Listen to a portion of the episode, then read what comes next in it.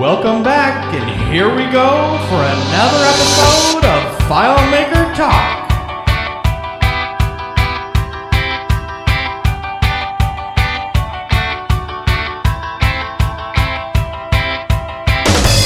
Welcome to FileMaker Talk. This is Matt Navarre, and I'm here with Matt Petrowsky, your cohort in FileMaker Business. Well, not Dr. business. Petrowsky. Not business, but we don't actually do business together in FileMaker, but we're both in FileMaker. That's true. Yeah. My cohort in FileMaker Funds. That's what you are. Oh, yeah. So, um, let's see. Um, we have an interesting topic today. Startup security is what you just said. Well, I just ha- I happened to do a, uh, a video article recently about what I do or what I what I'm actually aware of with regards to startup security. And startup, do you mean like when a file opens? Yeah, just Security? basically from the point of when your file is going to start up, what are all the different things that you need to know about with regards to security? Now, that obviously goes into the other aspects of security, like settings that you put on the file, whether you use ear, whether you uh, block Right. against advanced opening, Yep. all those things. We're going to get into all that, and I, I think it's, it's going to be fascinating. But you also have an It's Not FileMaker, don't you? Oh, I do. And what could that be? What? Well, that could be my new absolute fascination with the uh, release of the new Audio Hijack Pro. So let's get a little music here. So basically, I am using a soundboard right now. There's actually an application called Soundboard, and I can duck this out and fade it out, and all of our production can be done uh, live.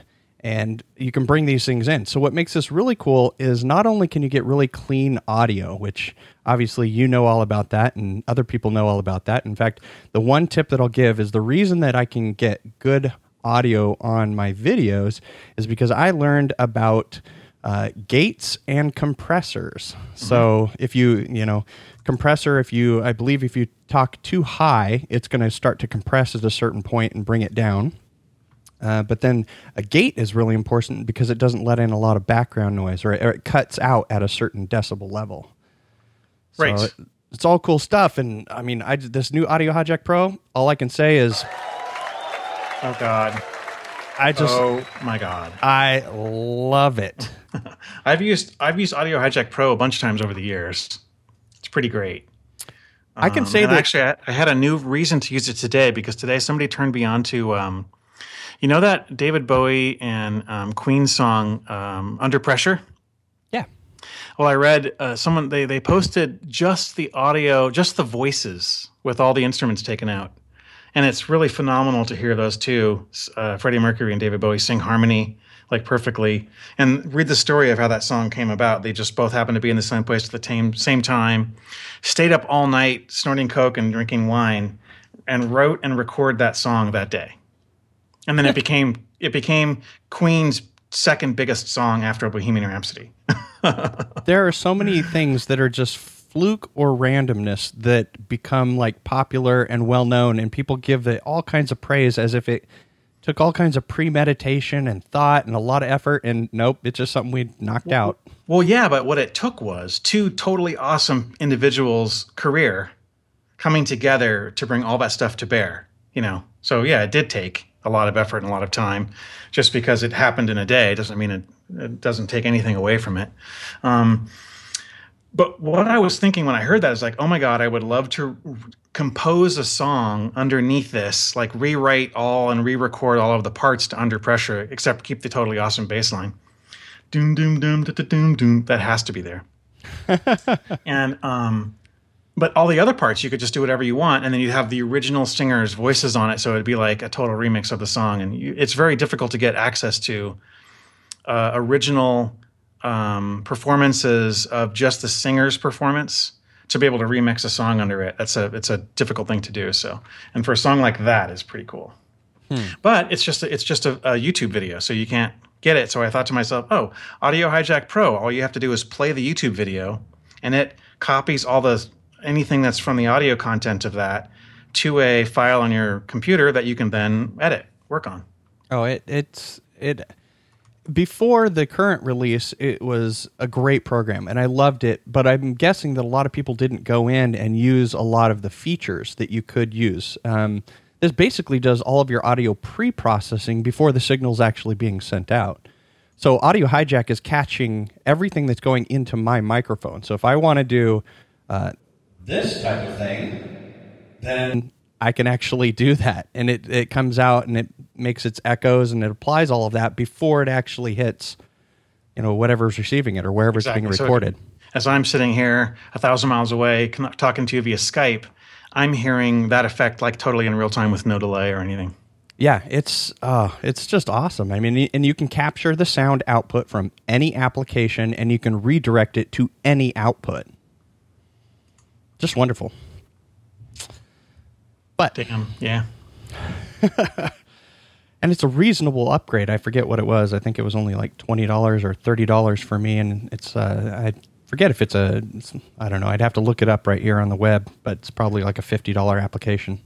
Yeah, I'm on their site. It's forty nine bucks. So twenty five bucks to upgrade, or forty nine to buy it outright. Yeah, for for what it does for your audio, it's just I it's I can't give it enough praise. Yeah, cool. So, and then where's that software for the soundboard that you're using? Because that doesn't look like it's that's not a Rogue Amoeba. Uh, no, uh, soundboard you're going to be able to find at Ambrosia. Oh Am- yeah, I know them. Ambrosia Software. Yeah, they they did some of the um, like Line In was an application that I used from them, but Soundboard is basically just like those things that the um, all of your disc jockeys use, and I forget what they called them, but basically it just has a keypad, and they're actually all of the different sounds are associated just directly to a key. So if I, you know, if we were talking about something like access. then you would be putting in all kinds of sounds like that because we'd be moving on to talk about FileMaker. And FileMaker is what we'd be really enjoying. We'd yeah. really love to hear about FileMaker.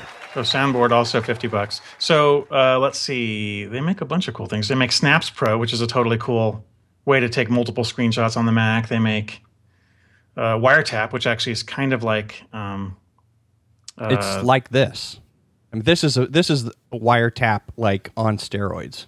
Yeah, exactly. All right. So. Uh, let's put a, a, slash end tag on the um, it's not FileMaker and talk about our subject. What do you say? What do you say? Works for me. so, what are the highlights you hit in your security video? So, in my security video, I basically talk about pretty much everything that I know about with regards to security in FileMaker. And that's just because my goodness, every week we are getting some type of notice about some major company that got hacked. It's Sony, it's Anthem, it's somebody else, uh, and troves of passwords are being released with names and information. And I'm just like, well, you just can't ignore FileMaker. And so people sort of need to know about what they need to do because FileMaker by itself, when you s- install FileMaker server, in my opinion, it's inherently insecure because of the FM server sample file. Just which I don't get. I see a little bit, but most good people who host FileMaker server immediately turn that off. If so yes, the, if they're smart, if they're good. In fact, one of the recent the, the recent video that I did about security, I talked about the fact that I was uh, given a pointer to a file and it was on a shared host and uh, somebody was wanting me to look at it and so i just went in and I looked at all of the files that are listed. You know, you put their IP in, and then it shows you all the files that are listed. So the first thing to do is if you don't want anybody else to see your FileMaker file, under the sharing setup, when you select to share a FileMaker file, check the little box that says "Do not show this" within the list of files on a FileMaker server. It's a it's a little checkbox and it's right in the sharing. It's there, and a lot of people don't even use it. So first, that obscures the file. You don't know that it's even there because you can't see it. But right, but I if you type the name of it, you can get to it. Correct. Right. And you can always pass somebody either a FileMaker opener file or best case scenario is basically just using the FMP URL as a hot link that you just create within the browser and then drag it out of the browser and you have this file you can send somebody which opens FileMaker via URL. Well, I went to this uh, this host database that I was looking at, and I said, "Oh, well, look, they have the FM server sample file." So I opened it up, and the first thing was somebody was using it to actually put data within the file. And which is not cool because you're now exposing your data and it opens up with the default admin password, which is what it's set to do. And the next thing that I do is I look for FileMaker uh, server 13. Well, I'm running server thir- uh, client 13, so I have perform script on server, but I would have to check whether or not using some function to find out what the server is. Well, I just run a perform script on server to go look at what's on the server. Well, lo and behold, what are they running? Well, they're running the BaseElements plugin. What does the BaseElements plugin allow you to do? Well, it allows you to make HTTP calls and it also allows you to transfer things via FTP. It also allows you to basically do a zip and get a full listing of all basically the file system. Yes, but only Any- the file system within the data within the one small folder inside FileMaker Server, right? It's only supposed to be able to see a, a small specific subfolder of the server. anything that the file make everything is according to permissions so whatever filemaker server runs as whatever user and group that process runs as it has access to those folders those folders include the data folder where the datas are served out of unless you do some magic the backup folder and everything else that deals with filemaker server because Did it you has you test to that? Because like if you use the import export command inside FileMaker, the only folders that you can see are a specific data folder inside this, uh, which is at a lower level that does not allow you to see the actual files, um, any database files that are hosted. It only allows you to see stuff that's imported and exported from FileMaker. but we're not dealing with filemaker we're dealing Right, so you're with saying the plugin plugin actually can see. the plugin is running outside technology. It's running C code, it's running Right, right. whatever it wants to do. And if it has access to the file system, you can do whatever the privileges are or whatever you can access whatever the privileges are according to the user that's running it. And the FM ser- FMS admin gives you access to all FileMaker databases. So on this shared host, all I would have to do is basically uh, run a list of all of the files within FileMaker's either the backup folder or the database folder, get the size of whatever files I want to just maybe happen to check out, or heck, even zip all of them, and then transfer that to an FTP site if I want. So once I get their files, those files are now mine. Getting physical access to a FileMaker file is a FileMaker developer's worst nightmare because, of course, there are tools out there that will basically, you don't have to know the master password to a FileMaker file. All you have to know is that there's tools out there, and they're pretty commonly known in the FileMaker developer mm-hmm. uh, stratosphere or whatever that basically it doesn't you don't need the master password. What it does is it knows the the location of where the master root password is stored within a FileMaker file and then it will just brute force swap it out to whatever known password that you give it to do. Or it, So re- then it- you- actually it overwrites another block. It, it creates another cached password or hashed password that fits in the same length as the one that's there, and then tells you the password that was used to make that hash. That's what it Correct. does. I've Correct. used And that utility before. have i personally No, I have. I- am telling you. I have, and I've, I've, I mean, going all the way back to FileMaker three. I remember, I forget what it was called, but it had like this name, and all of the, all of your top developers knew what this thing was. Yeah, I wish I could remember what it was, but It was called somebody, in- FileMaker Password Viewer Gold. Yeah, something gold. it was Password Viewer Gold. oh, it was just it was, it was so that basically exists. So your your only defense against that nowadays is uh, ear, the Right. encryption at rest that they put into 13. So if there's a file going up on FileMaker server, I'm putting ear on that. I'm putting the encryption at rest by default. The next decision is whether or not you actually store the password on the server so that if FileMaker server goes down and then comes back up, it can automatically open your file, or whether you don't do that. And on some of my files, I don't. I opt not to put the password on the server because then the only place that it exists is within my realm, Right. within my mind or wherever I've got it stored. Mm-hmm. Your copy of 1Password. Correct. And So- the ear f- passwords are like sentences. They're not supposed to just be like a short password. They're supposed to be like a phrase. Well, that should be any password. Well, that's true. But some many password systems will say the maximum password you can have is 15 characters. And I think ear when you like type in the thing and it tells you the strength of it, it wants a really, really long password. Yeah. So I mean, and then there there are so many things that I do um, like beyond that. If you're if you don't need production act, if you don't need de- like uh, what am I trying to say? Full access is what I'm trying to say to your s- production server. Then you can even go one step further and actually use the uh, developer tools and remove the admin password on the database that you actually upload that also has encryption at rest. So even Right. if somebody could get into it, they can't even get into a developer account because you've actually stripped it of that. Now you have to put in import and export routines if you're going to plan for some type of routine upgrades or whatever. Right. But as long as you're comfortable that you can get your data out with that password stripped, you can't even get into a development mode in order to find out what's hidden within scripts. So that's like ultra paranoid. But there's a, a number of other things that I do um, as a precaution, depending on the solution that's actually being deployed.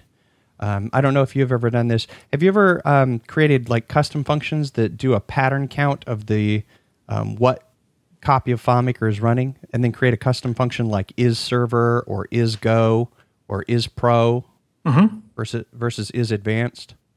Yes. So so one of the things that you can do is if your solution is if nobody else but you as a developer needs to get into your FileMaker database as a developer, then one of the things that I will do is I will block advanced.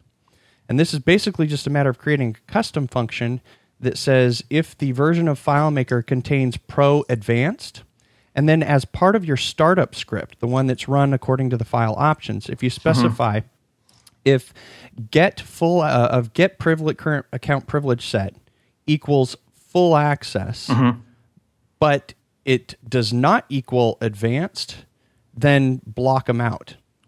Oh yeah, yeah. So Or, even or if they no, if it in- is advanced, sorry. Oh, okay. So you're preventing someone from actually doing work with script debugger to hack in, basically, and data viewer. Eh, I'm saying, yeah, basically any account other than full access accounts, if you have advanced, you won't be able to open the solution. You can also use the get persistent ID and lock it down to a specific machine. Yeah, I do that. Yeah. as part as part of your startup script, all you have to do is as long as you have that allow user abort as the first step, and then either use get persistent ID or as if it's anything that's you know not full access or is full access but is not uh, a copy of advanced, then go ahead and let them through. But if they're opening Well, yeah, advanced, but block it- them it- out. Here's the problem with this: if the user turns on script debugger and then opens your file, and they authenticate to the file as a full access user with advanced, the first thing that comes up is that script, and it before it even starts executing it, it shows you the script. The user can then click halt, and then they're into your solution with full access uh, in FileMaker Pro Advanced. Well, that only applies if they have full access. They won't be able to actually see those steps unless they authenticate first. That's right. So if they have full access to the file, that trick won't work. Well, you can call a branching script if they see the first script. Well, yes, but I mean, we're not we're not trying to prevent developers with full access get into the file. We're preventing anybody with a level lower than full access that is also running advanced. Somebody who's going to be snooping around mm-hmm. using the data viewer in order to inspect fields and to run scripts. right. That's another sec- security concern. People don't know this, but you can run any script that you want within a FileMaker solution. All you have to do is install a plugin onto your local copy of FileMaker. Because Oh, all then- of the and then call that plugin with data viewer with a, a variable. Sure. Right. You, you basically go create a watch variable, and that watch variable will include a function which is uh, which will perform a script, which the plugins can do themselves. So uh, people don't know that. So you basically, if you're going to block access to anything, you have to do it within the security settings of FileMaker.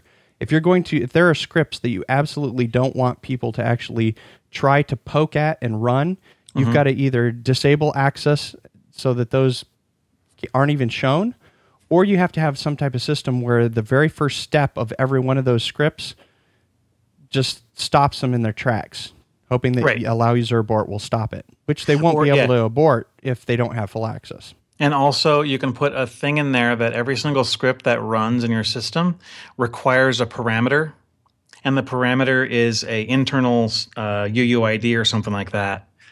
Um, some sort of an internal code that if it's not provided to the script, then the script will just exit at the very, very top. I've right. done that for some systems too. Um, not for every script, I, personally, but it, it, certainly could be used that way if, for super secure environments. Yeah. Yeah. So there's a lot. There's a couple things here that I'm not doing that you're bringing up.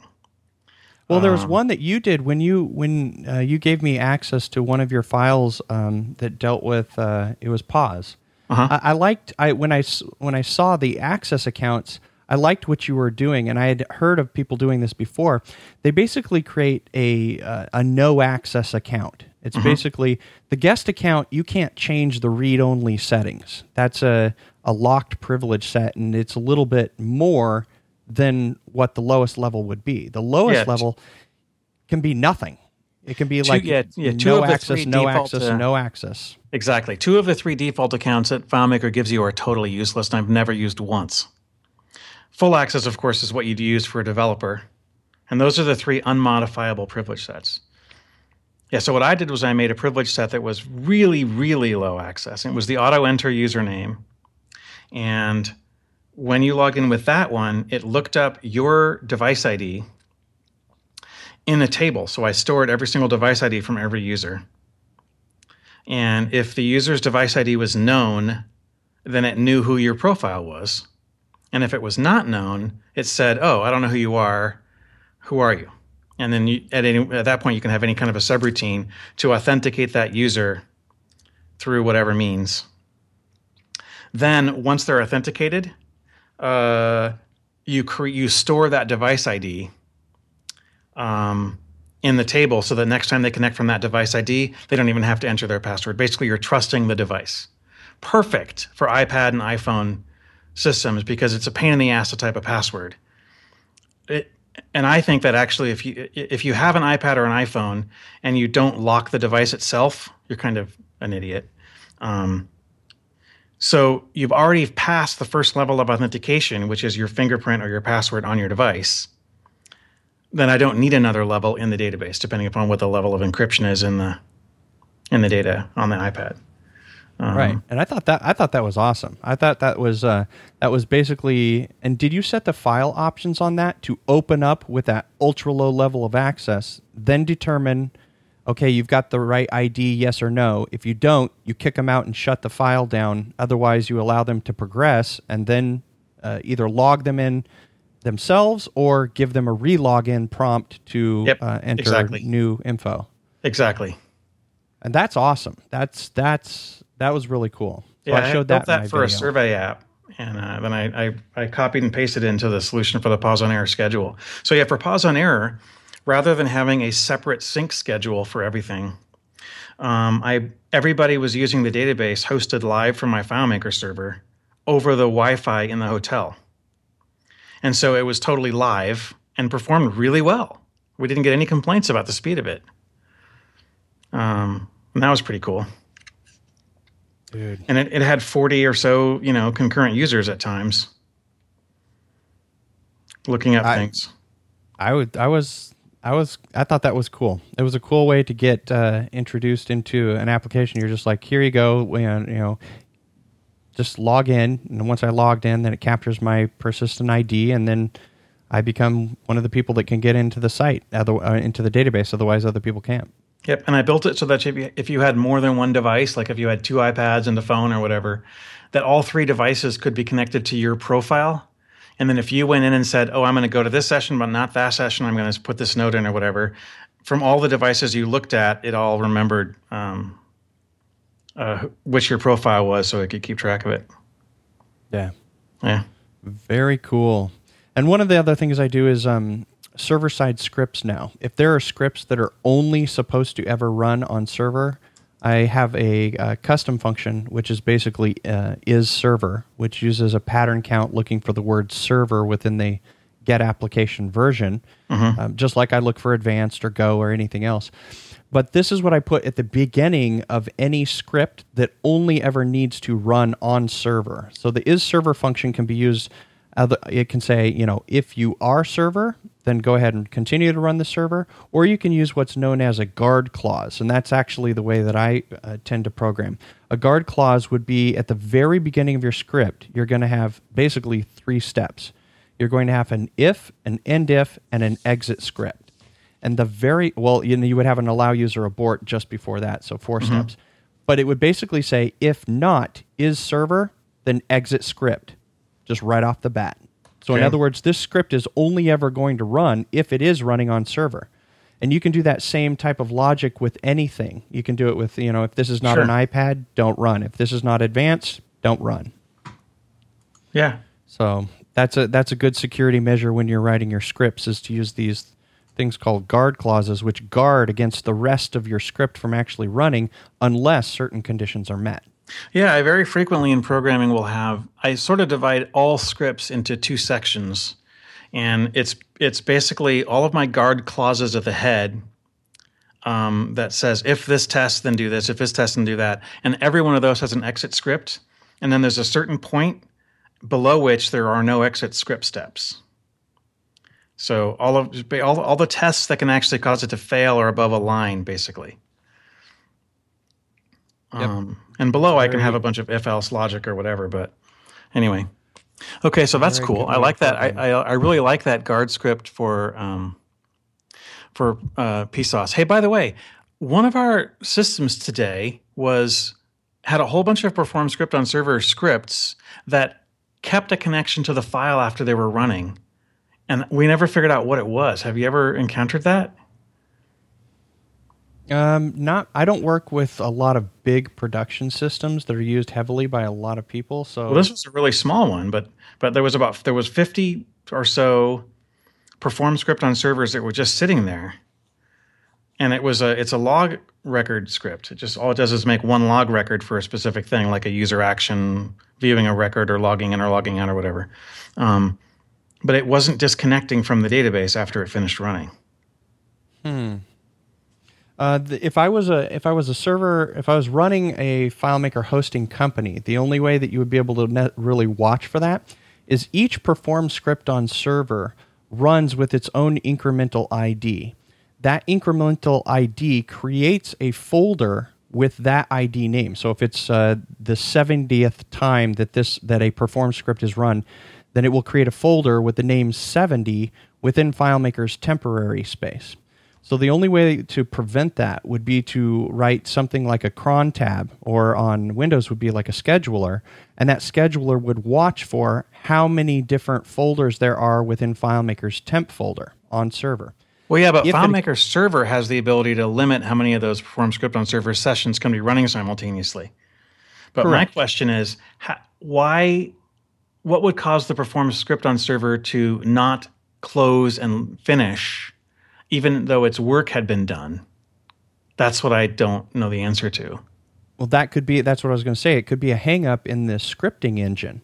That if uh, if you run this scheduled task that actually watches for how many things there are, if there's a bunch of stalled scripts, and if you know on average your server performance wise is never going to have more than 10 even if the uh, you can limit the number of per- simultaneous perform scripts to 25 if you get to 10 or more then you would be able to say, okay, something's wrong, and then you would be able to tell FMS admin to actually restart the scripting engine.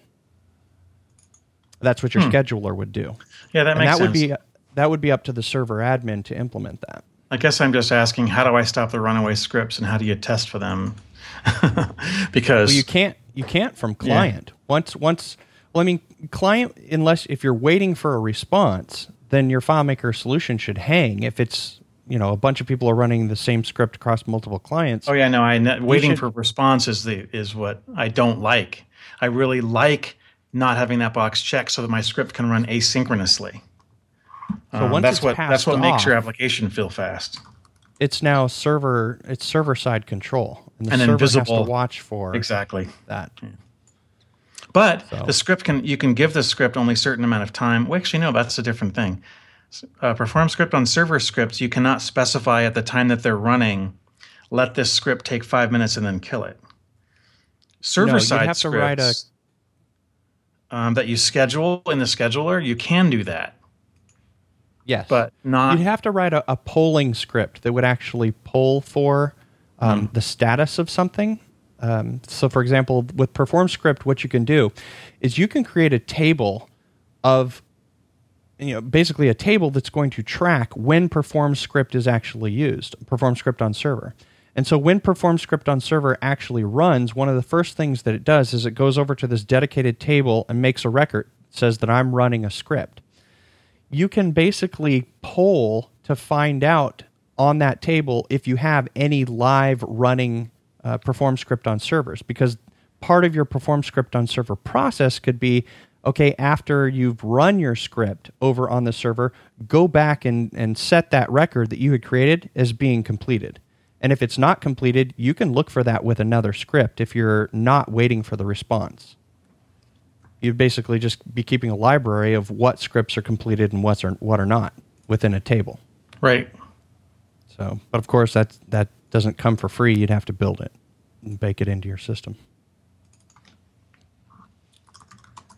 So that's pretty much what I have. Uh, I mean, other than if you're checking for plugins on startup and uh, make sure that uh, if you are running plugins, that if those plugins have access to the file system, that you definitely trust the people that are on uh, the server. If you're a FileMaker host or on a shared host, um, I'd check, and if plugins are there, then there's no way I'd ever upload a file without uh, ear. And even then, I'd be letting them know. I'd say, "Hey, do you know what can be done on your server?"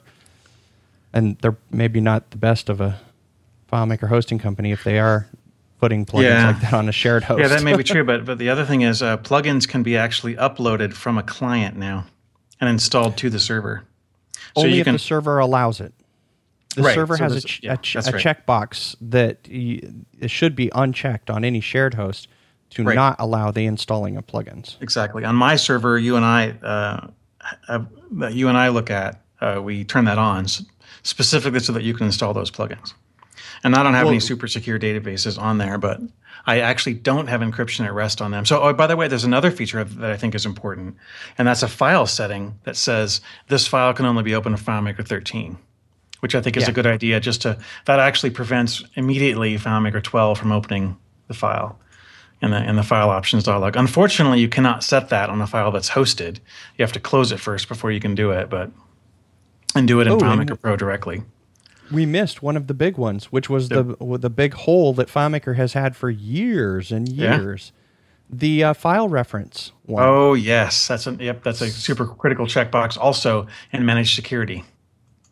Right. It's in managed security. It's the last tab that says file, access. access. and it's a little tiny checkbox that says require full access privileges to create a reference to this file. So, for those listeners who don't know, the way to get into a FileMaker file, if you had access to the physical file, was to create an external data source reference to this FileMaker file. And then what happens is when your primary file opens, anything that references that file, if you have a table occurrence on the graph, which you don't have to, but if you do, then FileMaker is going to open that file. If it's uh, any fields that are on the layout, or if any scripts run that reference a script in that external file, FileMaker would open that file but would not run its startup script. It would basically just open it up hidden in the in the background. Yep.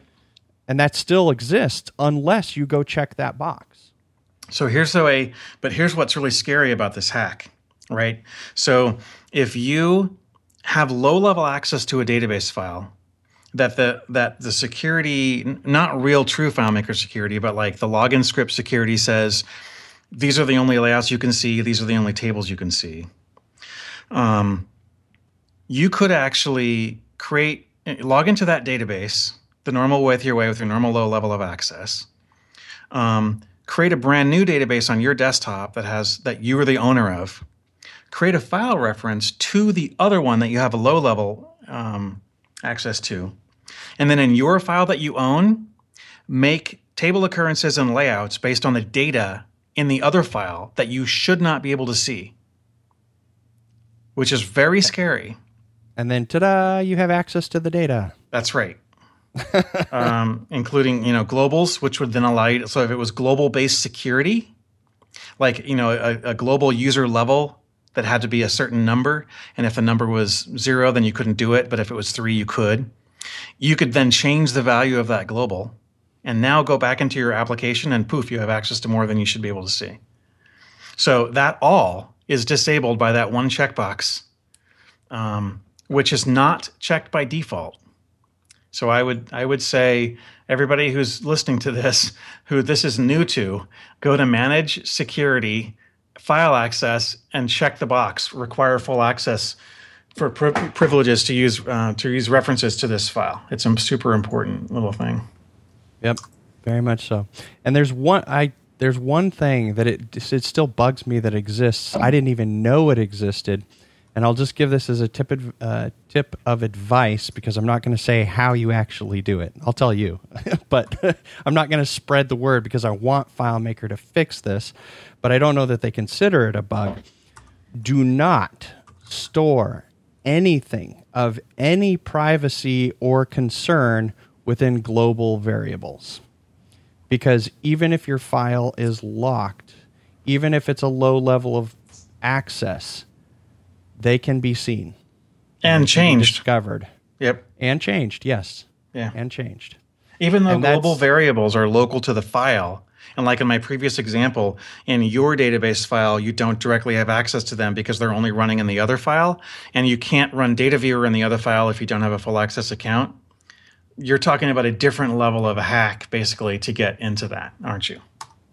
Well, I mean, there's uh, any file. It can be just a single file there is a there's a bug that you can actually get in and see all global variables. So if a developer is actually putting uh, using some type of control within their scripts that says if a global variable double dollar sign developer is true, then go ahead and run this. And if if I open a FileMaker file, anybody's file, and I get access to it, and I look at these and I say, oh, look, there's a developer global variable, and it's obvious, and I just set it to true, I can now just go poke at any number of scripts that I want to to see what happens in order to see if I can gain access to the file somehow with a backdoor or something like that because global variables can be exposed no matter what the level of access.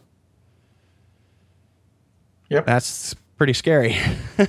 so if you're programming and putting security and using or using global variables variables as part of your security, stop and don't. Uh, really, the ultimate authority for all of security is the privilege set.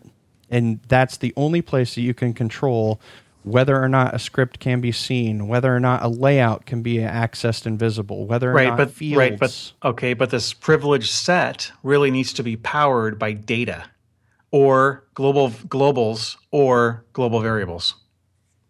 Not by don't do it by global variables. Always yeah, do it by yeah, always do it by uh, by the data, and and usually well, if you, you do it by do it, data, it's much slower. So global fields are, are are probably a good middle ground because they actually are securable. Yes, you, you can lock those down. Typically, my best advice is if you're going to secure things based on data, uh, I guess if you have to do it based on data, then you're going to have to pick your battles. But the best thing is to do it on things that are immutable, such as FileMaker's get account name function. Nobody can change FileMaker's get account name function. So if you do it based on uh, you know a calculated field that is the get account name that is unstored, there's nothing anybody can do about that. I mean, unless you can, unless you can reverse engineer FileMaker and make the get account name return something other than the actual account name used for authentication. Right.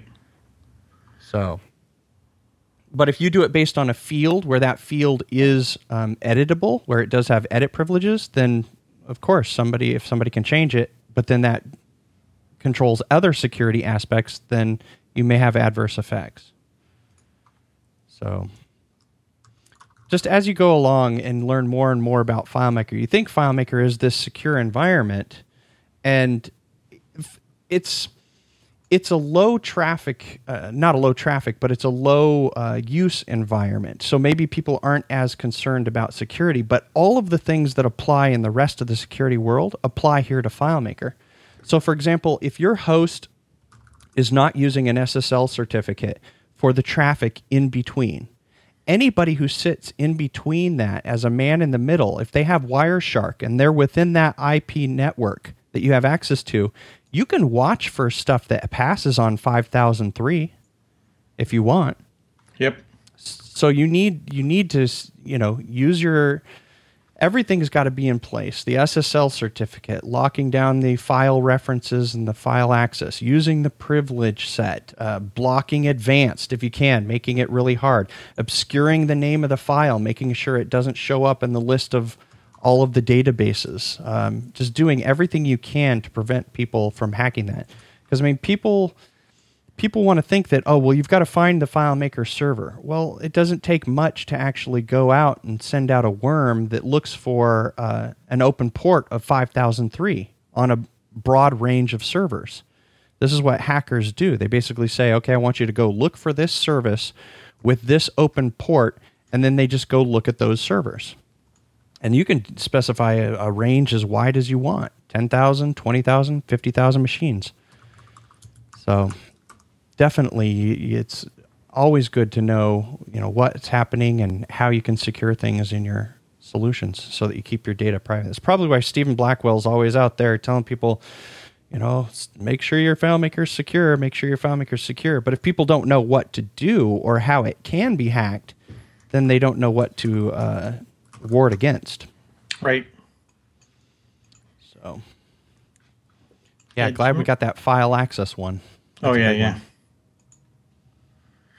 And uh, I'm looking at my server, and there's a couple of them I didn't have it set for. It's set now. this is this is going to be that podcast that everybody listens to when they have their friend pop up on chat and say, "Dude, I just lost my laptop. I haven't backed up for 30 days." And as soon as they hear that, they go check their backups. They're like, "Is it 2 hours? Is it 1 hour? Am I backing yeah. up and it was just done the last half hour?" yeah. My last like, backup was uh was 12 minutes ago. I'm good.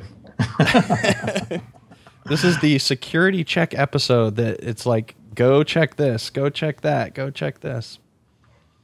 So yeah, I, I really like my one of my most favorite is the uh, is that startup one that basically just looks for the fact that if somebody's uh, logging in and it's not full access and they're running advanced, you don't need to be in my database. Or if you don't have my persistent ID and you're trying to get in with some type of access that's full, forget it. Throw you out. Close the file. Right off the bat. Yep. Make it super hard. I'm looking at one of my files, um, and I demonstrated this exact issue that we just described with the file access checkbox. And I'm looking at all the files that are authenticated to access a specific file. And there's a file called Hackett Hackety that is authenticated to view a file that I did uh, a year or so ago. That's really funny. And I forgot to delete the, um, I forgot to deauthorize that file. Um, yep. It's so funny. Oh, and one thing is, uh, some people don't know the the way that the authentication works is when you create a FileMaker file, at the point in time that you create a FileMaker file, it has an internal ID that identifies that file. And so when you authorize one file to reference another file, that ID persists, but it also persists even if you make a duplicate of that file within the uh, file operating system, I believe. It hmm. only, so uh, basically, a copy of that file should be able to access it as well because the, the file system just does a bit for bit copy of the whole file and doesn't change this internal ID. The only time that you uh, can actually get rid of that is if you deauthorize, or one of the options in the file is to actually generate or create a new file I- internal ID that represents that file. Hmm. So you can one of the my one of my methods is um, when I create a file, if I'm using the super paranoid method where I actually rip out admin access, removing the full access privilege set. I like to give myself some type of way to get um, the data out of the file in case of emergency. So what I'll do is I'll I'll create a script that will do an export because you can't use the save as copy. You have to actually export the data from all of the different tables but I will authorize this file known as a quote unquote rescue file. It's a file that I know about that is authorized against my database. I then go strip the admin password, put on the R, the ear, and then upload that to the server. And I know, oh my gosh, if somebody gets into that, they are uh, better than Superman. Yeah, but I successfully over secured a file access. that had survey data in it that I was never able to get. Yep. Yep, I, totally I, I, I, put a sync. I put an export routine in it, like the one you're talking about, which had a small bug, and some of the fields didn't export. And I used ear, and I used all these other features, and I and it was on an iPad, and there was no way to get the file from the iPad like off of it, and uh, yeah, I didn't lose much data, but it was really frustrating. It's definitely possible uh, with. I remember with FileMaker three and four. I mean, you almost couldn't do anything wrong. You couldn't hurt yourself. But then came along six, seven, and as soon as we got up to eight, nine, oh my gosh, there's so many different ways that you can hose yourself. You're totally right. well, I'm still clicking um, require full access privilege checkboxes on a couple of those here. it's because you're you're basically you know avidly going through all of your files and seeing what it, yeah. what, what can be had here, what can be you know, what can be taken. Yeah, and I had a couple of files that I like never use, but they're still there for some stuff. I built um, I built a theme file that contains themes for all of the uh, solutions that we use, and so we build like a custom theme for each sort of project. Um, and this gives us like a central place to maintain it because you can easily go into a new project and import a theme from an existing FileMaker database. So we just have a central theme file that has them all. Um, it is so great to go through a layout and choose every single object on the layout as to be part of a theme. Uh, first of all, it makes the layout much lighter, much smaller, much faster. Huge difference in WebDirect. Big difference in FileMaker Go. Not much of a difference in FileMaker Pro in terms of speed. But then if you go, oh, you know, I don't like Arial, I'm going to switch to Verdana. You make one change in a few places in your theme, and poof, solution wide, you're you're Verdana. Yep. You want to change your color theme, you want to change anything, and you change it once, and it just uh, uh and that is exactly what we've been trying to get to for so long. Twelve got half the way there, thirteen got all the way there. Yep. It's um, I'm totally looking forward to releasing new themes that people can use that they can apply to their files. The one thing that when it comes to themes, because I went through this pain myself, is that for all files, which is pretty much the whole of the FileMaker universe, prior to 12, they're all using Classic theme. And Classic yep. theme has all of those just black line scroll bars and all of the things that you ch- can't change the scroll mm-hmm. bars, the icon widgets on pop uh, pull downs, pop ups, all of that other stuff, the calendar widget.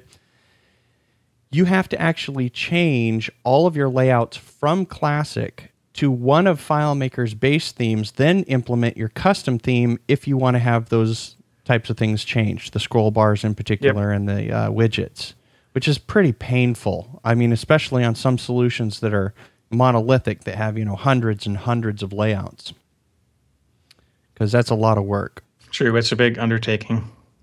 Yeah, that's definitely you're you're looking down the tunnel of rewrite right there. And it's also a lot of work to choose all the different items on a theme. Like for example, one of the things we really like to do is um, if you have a block of fields together, like an address, I like to have um, the rounding in like the top left corner of the field is in the top left, and then the top right of the one that's on the right. If there's one in between, it has no rounding on top on any corner. And so for every given field setting that you have, you have to have four theme entries, styles, for the exact same thing, one with a corner in the top left, top right, bottom left, bottom right. Uh, actually, more than that, because then you also have to have one that has all four, one that has the top two. Because if you go right. to your if you go to an object that's a themed object and click one of those checkboxes, that now is no longer part of the theme. It's a custom. It has custom XML.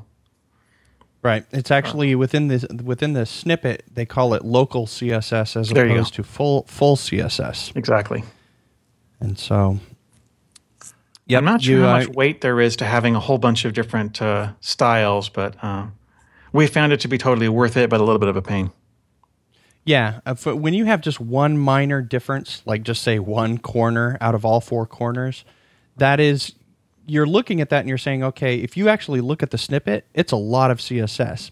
And Yeah. I'm wondering, I'd, I'd like to find out, and I'll have to talk to the guys that I know at FileMaker that are working on this, if they're actually just looking at the difference between, because as far as I know, it's a completely separate style from the standpoint of how it's exposed and what it actually shows. But behind the scenes, you would hope that they would be saying, okay, well, let's do a diff between these two and find out what is the only piece of information we need. Oh, it's only a corner. Well, mm-hmm. let's just show that.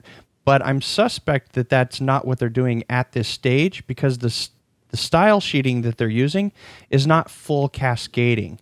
It's Right. not like you have a field and you say, here's a field with all four corners. Now I want to make a child representation of this that turns all four corner rounding off, but it uses Right. all of the rest of the attributes. So it, it does not have cascading in that sense. Exactly. So now that we have what we have, what I want is I want a single master CSS style that says field. And then within that, I can say large field, medium field, uh, you know, uh, a field that's enterable that has data, and a field that is invisible. So you can have like one that, you know, has no, uh, one that has like a white background or whatever that gives you a cue that you can edit it. And then for each of those, and you can say, okay, here's one of the, you know, of the different seven styles that could have uh, corners. That's just actually a couple levels down. And that way, if I want to change my font, I just go up to the master field one and say, oh yeah, I'm changing here from Arial to Verdana and poof it.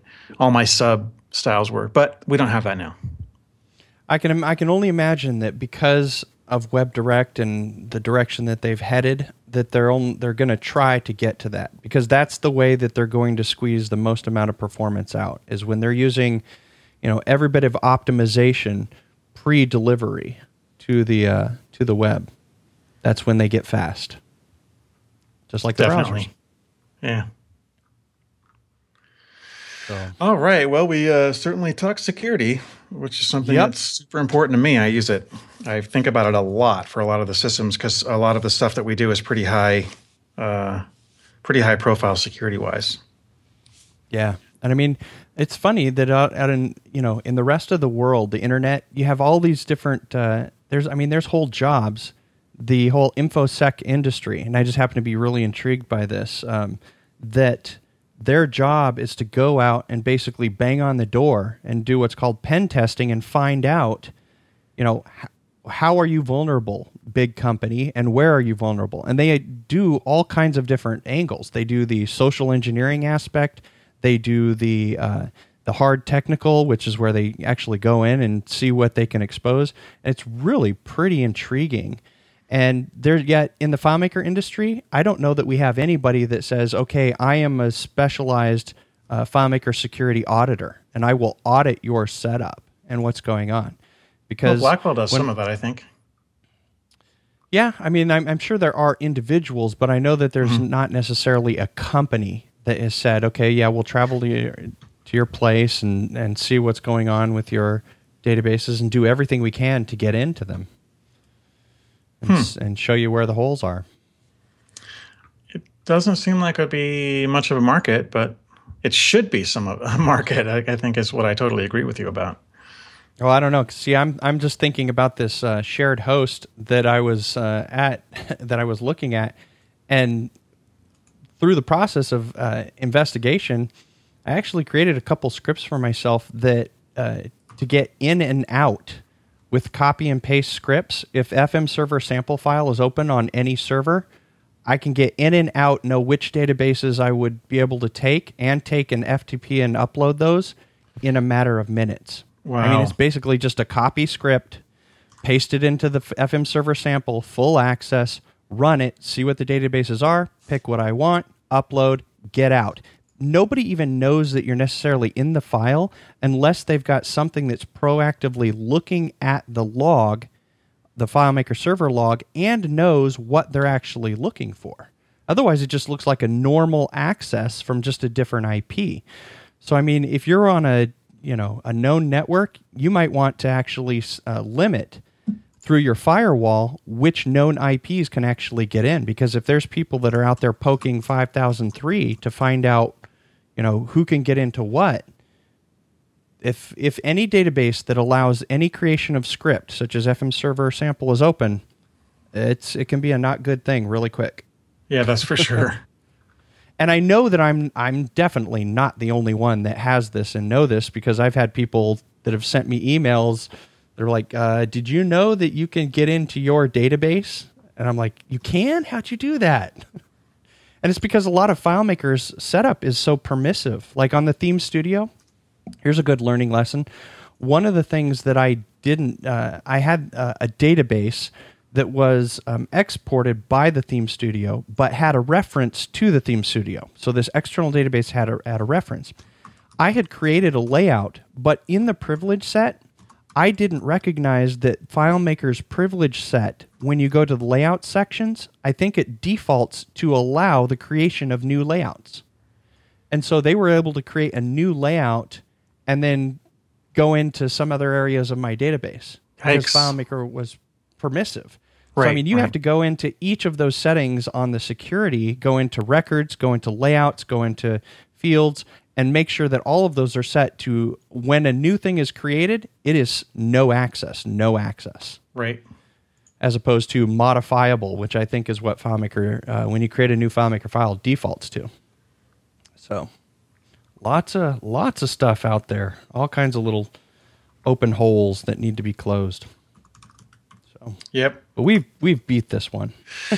it almost makes me think that like um, I don't know if you have it as part of your sample files, but like a, a sample database that's fully locked down, that's just like a blank template with all the correct checkboxes checked. You know, defaults to FileMaker 13 only, defaults to no, uh, um, you know, file references except that one. All the create layout privileges are all turned off for the basic things. Uh, privilege sets are set up that are sort of correctly set up for all the basic stuff, but there's no tables or anything else in there. And then maybe yeah. like an example lockdown startup script. Well, I've got in my uh, my FileMaker standards file that I use. Um, that's what I've got uh, for whenever I start a new one. In fact, there's um, on the FileMaker standards sites a lot of people there's a really cool technique that Perren uh, Smith came up with. He used to be at Dr. Bott. Now I think he's over at Beezwax. Mm-hmm. Um, brilliant developer. He actually had posted a thing on the FileMaker standards of a concept called low impact startup, but it could also be um, seen as a security uh, advantage too. He creates a completely blank table called startup, and then he creates a layout called startup associated to that completely blank table. In the file options, he specifies that as the startup layout. So, regardless of whatever the authentication is, mm-hmm. the very first layout that is exposed is a layout that's tied to no fields. So, right. not only does it not load any data from a performance standpoint, you don't have access to see anything, even if you were able to use a debugger and, and open that first script. Right. Which you'd have to have full access for anyway. But yeah that's a it's a really cool thing because everybody coming into a database is coming in from a different mindset. If it's an admin person, you're usually taking them there somewhere else. If it's uh, another user, you're taking them into a different location. Why not just open up with nothing? And then once you find out what the username is or the privilege set, then direct them where they want to go and then start to load your data. Right. Just a better way to approach things. Definitely, man. All right, let's wrap it here, man, and talk yep. again soon.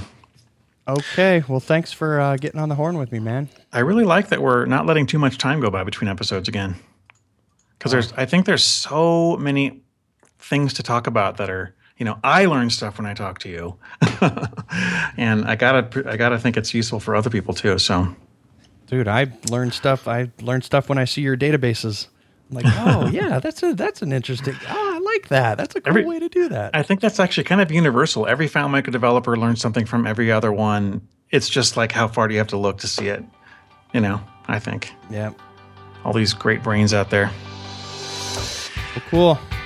Have an excellent evening, Dr. Petrowsky, and thanks to all you listeners, both of you listeners, Mom. Yep, and thanks to you, Matt. You are the man. Oh my God. is so funny. We forgot the sound effects all through the episode, didn't we? Or didn't you? all right. All right. See ya. Bye.